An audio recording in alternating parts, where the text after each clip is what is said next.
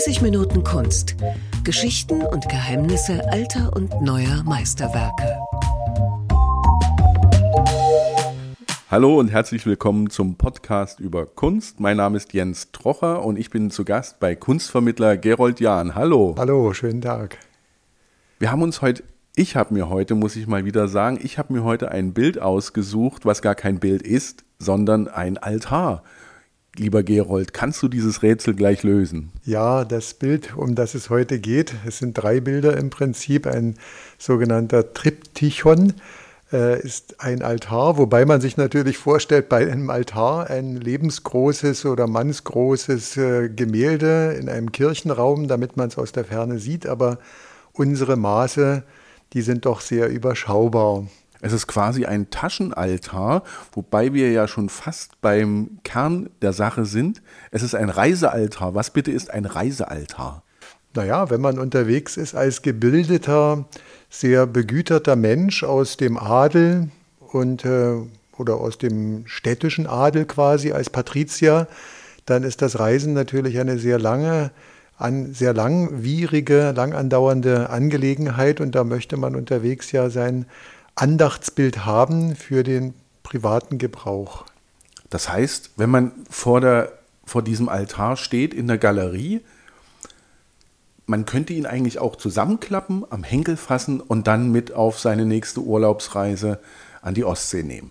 Genau, also das, worum es heute geht, ist ein ja sehr kleiner Altar, etwas filigranes, das die Welt bis dahin noch nicht gesehen hat, so kann man sagen von der Feinheit, dass man sich fragt, wie schafft ein Künstler das vor nunmehr fast 600 Jahren so etwas Filigranes unterzubringen, nämlich auf einer Höhe von ungefähr einem Fuß, sage ich mal, um sich vorzustellen, also etwas über 30 Zentimeter.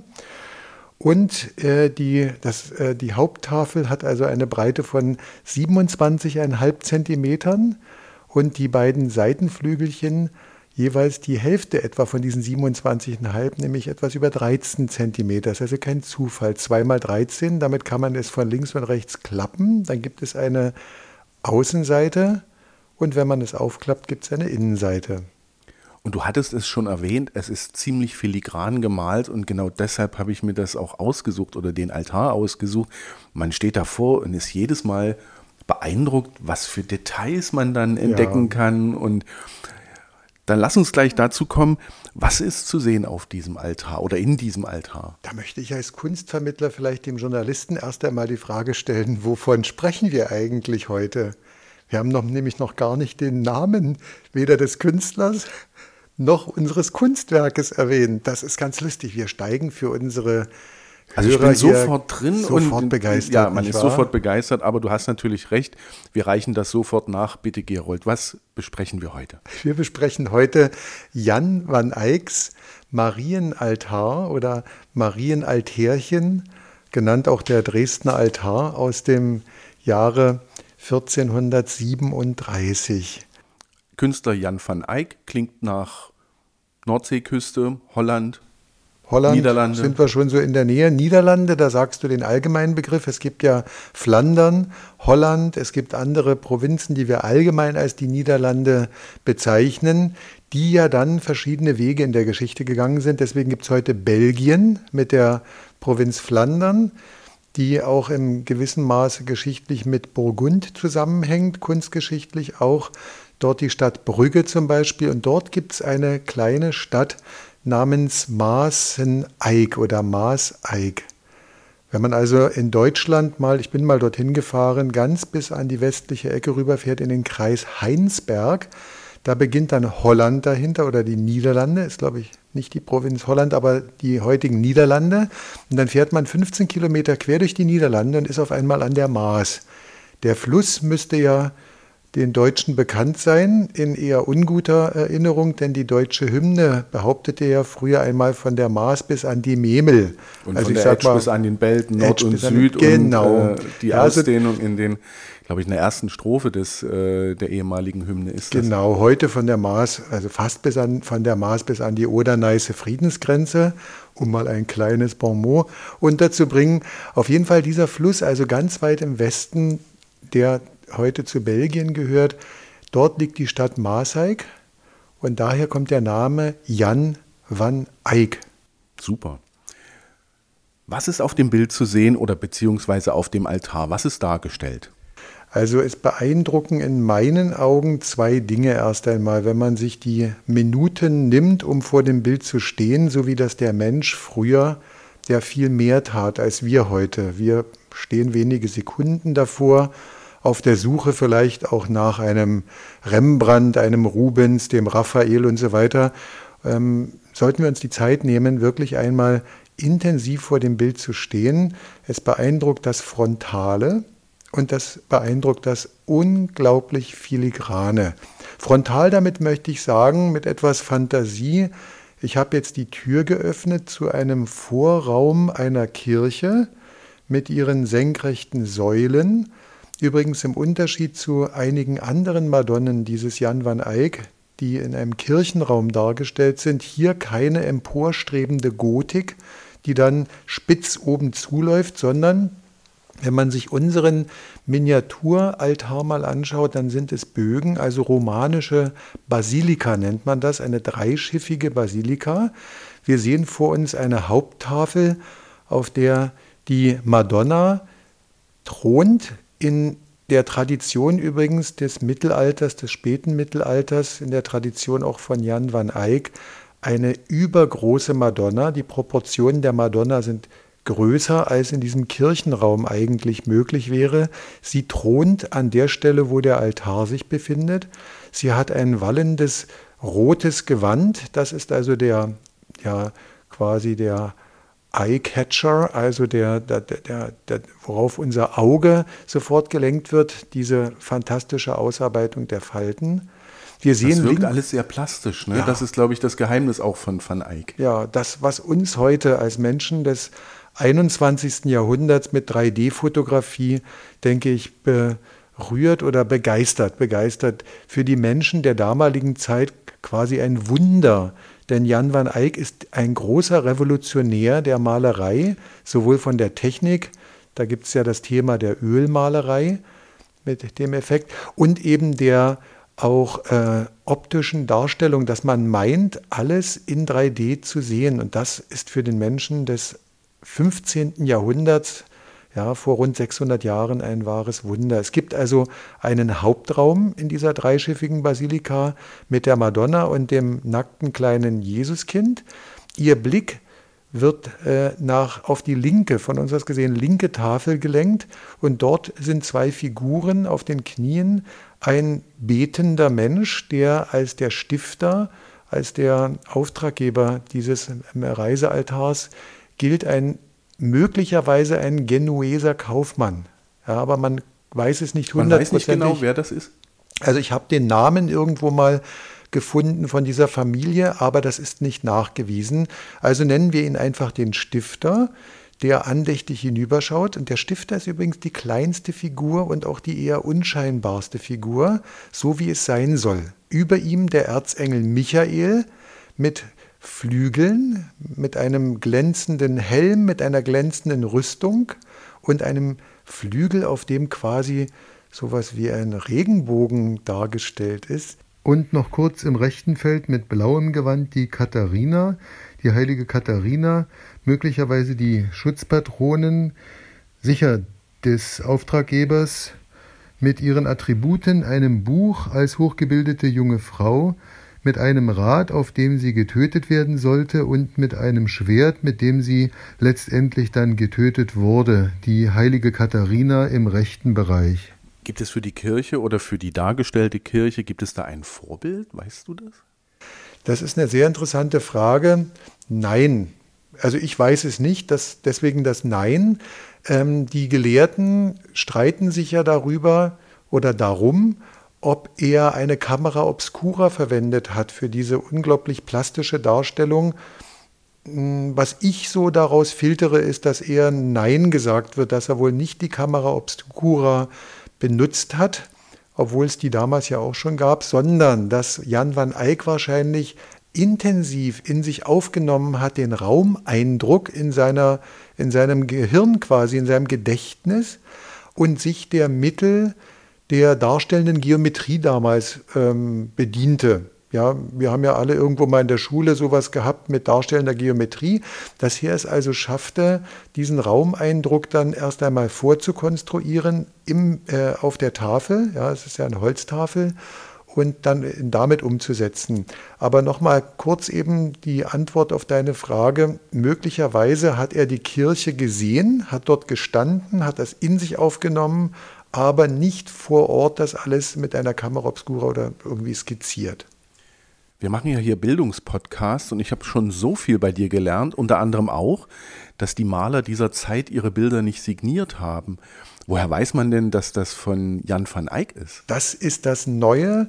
Wir sprechen ja dann später auch in der Renaissance davon, dass der Mensch jetzt wirklich konkret in die Kunstgeschichte eintritt.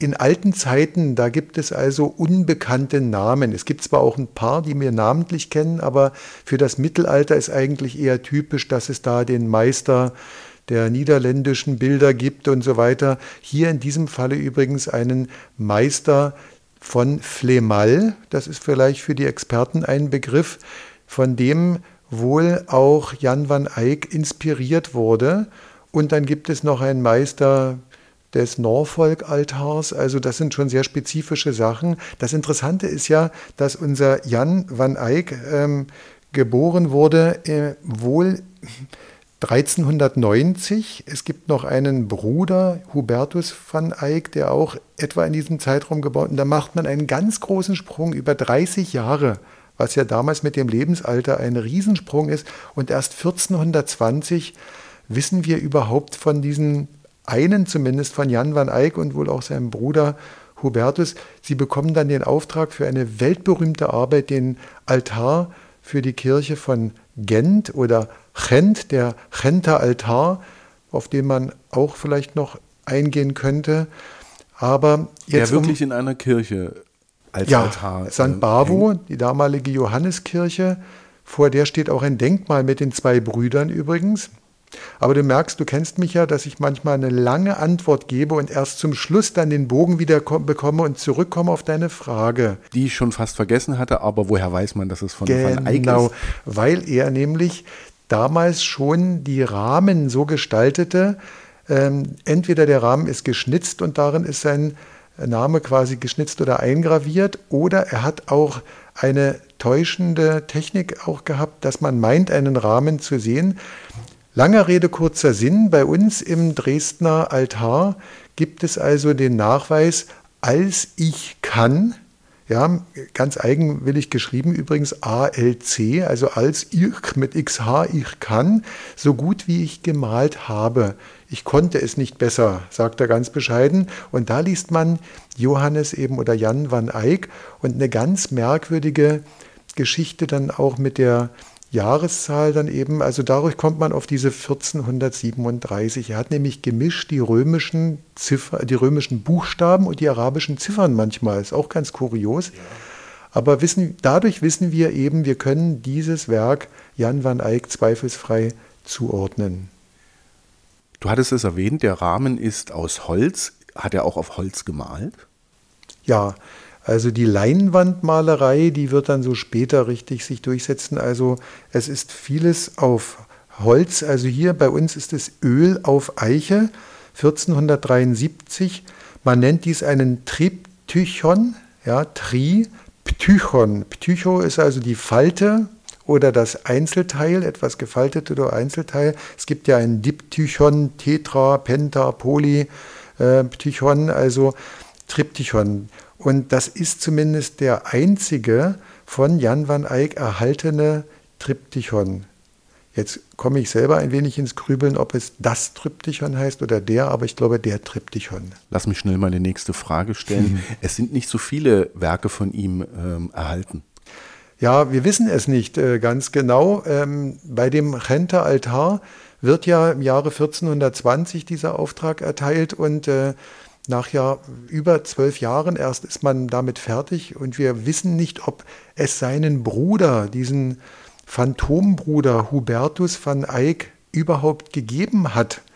Ja, da wird behauptet, Hubertus hat das gemalt und ich als Maler der zweiten Klasse, irgendwie was mit Sekundus, irgendwie so zweite Klasse, wird dann darauf behauptet, Jan van Eyck, vielleicht will er das Werk seines Bruders herausstellen und sich selber ganz bescheiden darstellen. Vielleicht ist alles eine Fälschung. Also man hat ja den, des Bruders Grab gefunden, angeblich. Auf der Grabplatte ist so ein Skelett und dann heißt es, ja, ich bin jetzt von den, bei den Würmern, ich mache jetzt bei den Würmern Bekanntschaft und so weiter. Ich war mal so wie ihr, aber jetzt bin ich bei den Würmern. Humor hatten sie die Van Eycks, ne? Ja, das stimmt. Und dann schreien die einen eben, ja, hurra, wir haben den Beweis. Die anderen schreien ganz laut, also alles eine Fälschung. Und damit wieder diese lange Antwort auf deine kurze Frage. Wir wissen nicht ganz genau, was ihm zugeschrieben werden kann. Jetzt haben wir seine Familienverhältnisse ja schon besprochen, fast geklärt. Lass uns mal den Maler etwas näher kennenlernen. Er ist also in der Stadt, dessen Namen ich mir nicht gemerkt habe. Merkt ihr einfach in Deutsch? Auf Deutsch gibt es Wanne Eickel. Wanne ne? Eickel. Ist doch cool, ne? Da gibt es das Ruhrgebiet, da gibt es Wanne Eickel. Und das ist derselbe Wortstamm, nämlich Eickel, die Ecke die Maasecke, also der Fluss Maas. An der Ecke bei der Maas da vorne. Ja, an der Ecke bei der Maas, da ist der. Ja, es gibt auch den, den deutschen Namen Eike, Eike Immel zum Beispiel, äh, Torwart meines Wissens. Also das ist ein relativ seltener deutscher Name, aber er kommt aus diesem Raum, also Maaseik, so heißt das Städtchen. Dort gibt es übrigens ein Denkmal für die beiden. Für die beiden, ja. Mit einem Turban. Gibt es in Brügge auch ein Denkmal für ihn? Nein, aber in Gent, vor dieser Kirche ein riesiges Denkmal übrigens mit sehr vielen Followern, so würden wir heute sagen, oder Bewunderern, Auftraggebern. Also das ist ein riesiges Denkmal mit vielen Figuren. Kommt einem fast wie so ein etwas übertriebenes Grabmal vor. Und da sind die beiden Brüder dargestellt. Der Hubertus, von dem wir, wie gesagt, so eher wie bei einem Phantom nur Spuren kennen, die auch eine Fälschung sein können. Und Jan van Eyck ist dargestellt mit einem Turban. Und da kann ich auf deine Frage so ein bisschen zu sprechen kommen. Wir wissen aus ihrer Kindheit, aus ihrer Jugend nichts. Wir wissen nicht, wo die gelernt haben, wo die ihre Fan oder er eben als Einzelperson keine Gilde, nix überirdischen Fähigkeiten sich beigebracht hat, was die Geometrie anbetrifft, den Raum zu gestalten, diesen Faltenwurf der Madonna in unserem kleinen Altar ähm, die treten dann in das Licht der Welt eben 1420 mit dem Auftrag für den weltberühmt gewordenen Chenter Altar, der bis heute die Experten beschäftigt und begeistert. Dort ist die gesamte biblische Geschichte, das sind so ziemlich alle heiligen Propheten, Richter, Weltenrichter, Fürbitter und so weiter dargestellt. Ein gigantisches Werk, das man unbedingt mal betrachtet haben sollte. Ähm, zu seinem Lebenslauf sei vielleicht gesagt, er wurde also erstmal Hofmaler von einem Fürstbischof, der aus Bayern eigentlich stammte, Johann der Erbarmungslose. Dieser nette Bischof hat dann hunderte lütticher Bürger hier quasi hinmetzeln lassen, deswegen der Name der Erbarmungswürdige. Der wurde dann vergiftet, Gott sei Dank, dieser Johann Fürstbischof. Und dann kommt einer, dessen Name vielen in der Welt sicher bekannt ist, Philipp der Gute von Burgund. Der war der Nachfolger, ja, der war eingesetzt worden schon zu Lebzeiten von diesem, ähm, von diesem Johann dem Erbarmungslosen. Und dessen Hofmaler wird dann Jan van Eyck. Der geht dann in die Residenz, in die Stadt Lille. Das war damals eine blühende Stadt, Lille. Äh, das war eine Residenz des, äh, des äh, Herzogs von Burgund, dann nach Brügge. Und jetzt kommt was Interessantes mit dem Turban. Ich wollte gerade sagen, es gibt ein Bild, das man in diesem Internet finden kann. Er hat wirklich wie ein, ja, Turban auf, einen roten Turban. Genau, also da denke ich mir auch, was sollte man so als Hörer bei unserem Podcast vielleicht auch daraus mitnehmen, was sollte man von diesem Jan van Eyck eigentlich neben unserem Dresdner Altärchen noch so kennen, wenn man auf einer Party mal gefragt wird, äh, Jan van Eyck schon mal gehört, also den Renter Altar sollte man unbedingt kennen. Dann dieses Arnolfini Doppelporträt mit der schwangeren Frau, mit einem sehr reichen Ehepaar, mit einem gewölbten Spiegel, wo man in dem Spiegel den Maler Jan van Eyck hinten in der Tür erkennen kann. Tolle das Geschichte, ja, ja. Dann die Madonna des Nicolas Rodin und der Mann mit dem roten Turban. Wer das mal im Original sehen möchte, fahre nach London in die National Gallery. Dort sieht man ein Selfie von Jan van Eyck. Das ist also von den Kunsthistorikern inzwischen unbestritten. Das ist sein Selbstporträt und das ist ein Bild, das man ihm hundertprozentig zuschreiben kann. Sympathischer Kerl, aber weißt du, wie er zu diesem Turban gekommen ist? Ja, und zwar gibt es im Leben von Jan van Eyck zwei Phasen, die ziemlich unklar sind. Und zwar 1426 und dann nochmal genau zehn Jahre später. Da ist der auf geheimen Reisen. Wir kennen quasi Reisekostenabrechnungen, so würden wir heute sagen. Hast du seine Steuerunterlagen gesichtet? Äh, ja, man weiß also, da konnte das nicht ganz ab, äh, ab, abziehen vom, beim Finanzamt, weil die türkischen Rechnungen nicht anerkannt wurden. Ah, ich sage auch wahrscheinlich ein Mehrwertsteuerproblem. Aber Mehrwertsteuerproblem in der mhm. Türkei, ein anderer mhm. Steuersatz als. Ja, ja, ja, äh, nee, aber der wurde also auf höchst mysteriöse geheime Reisen geschickt ähm, man vermutet oder man ist sich sicher, dass er im Osmanischen Reich unterwegs war, ähm, beim osmanischen Sultan im Auftrag von seinem Herrn Philipp dem Guten. Ja. In diplomatischer Mission. Diplomatischer oder? Mission, vielleicht auch um künstlerische Eindrücke zu gewinnen, kulturelle Anregungen. Und jetzt schauen wir mal auf unsere Madonna. Schauen wir mal näher hin. Übrigens, ich persönlich empfehle jedem, das im Internet mal aufzurufen, dieses Bild.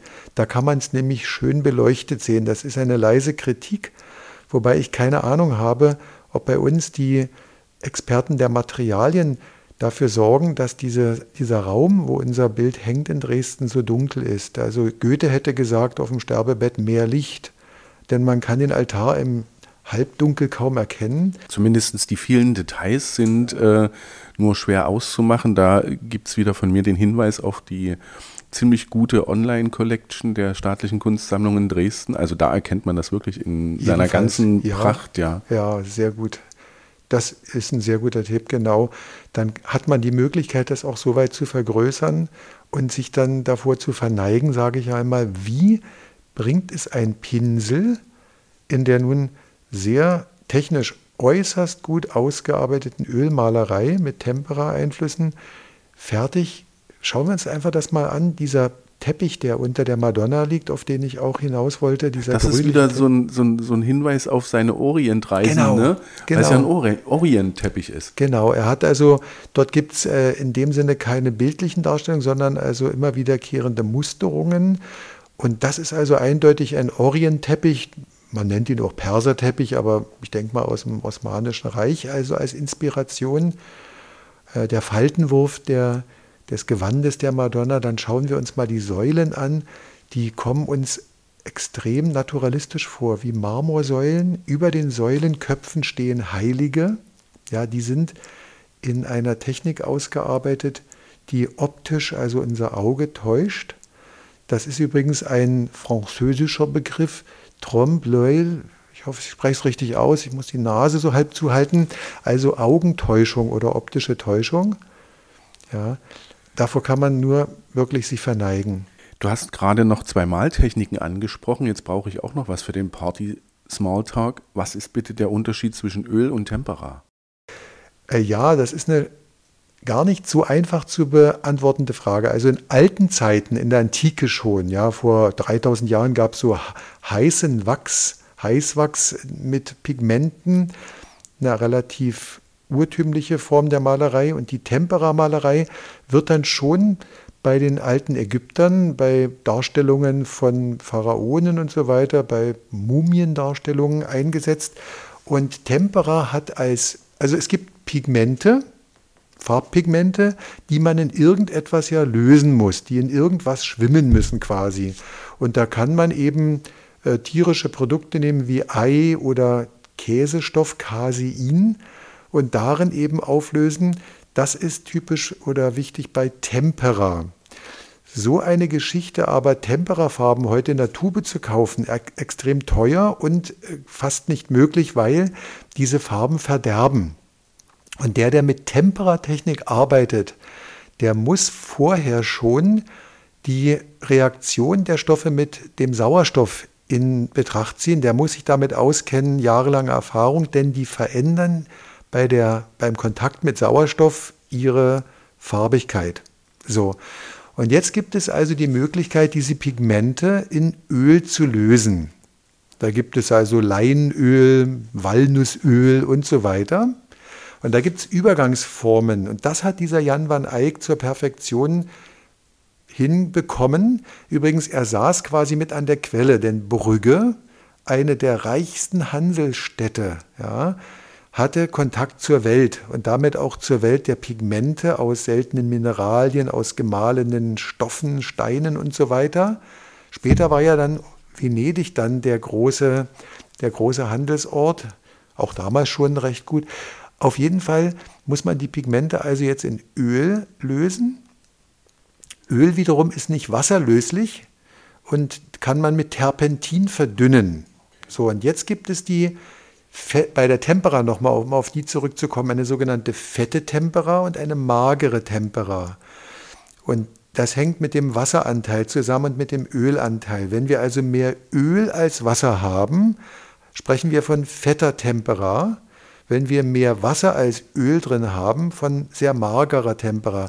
Demzufolge bilden sich winzige Ölklümpchen, mikroskopisch klein in einem Wasserfilm oder umgekehrt Wasser, Wasser Klümpchen in Öl. Also ich weiß nicht, ob es jetzt soweit zu verstehen ich ist. Ich habe verstanden. Und ja. eine Kurzformel für jeden, meine Formel, meine persönliche.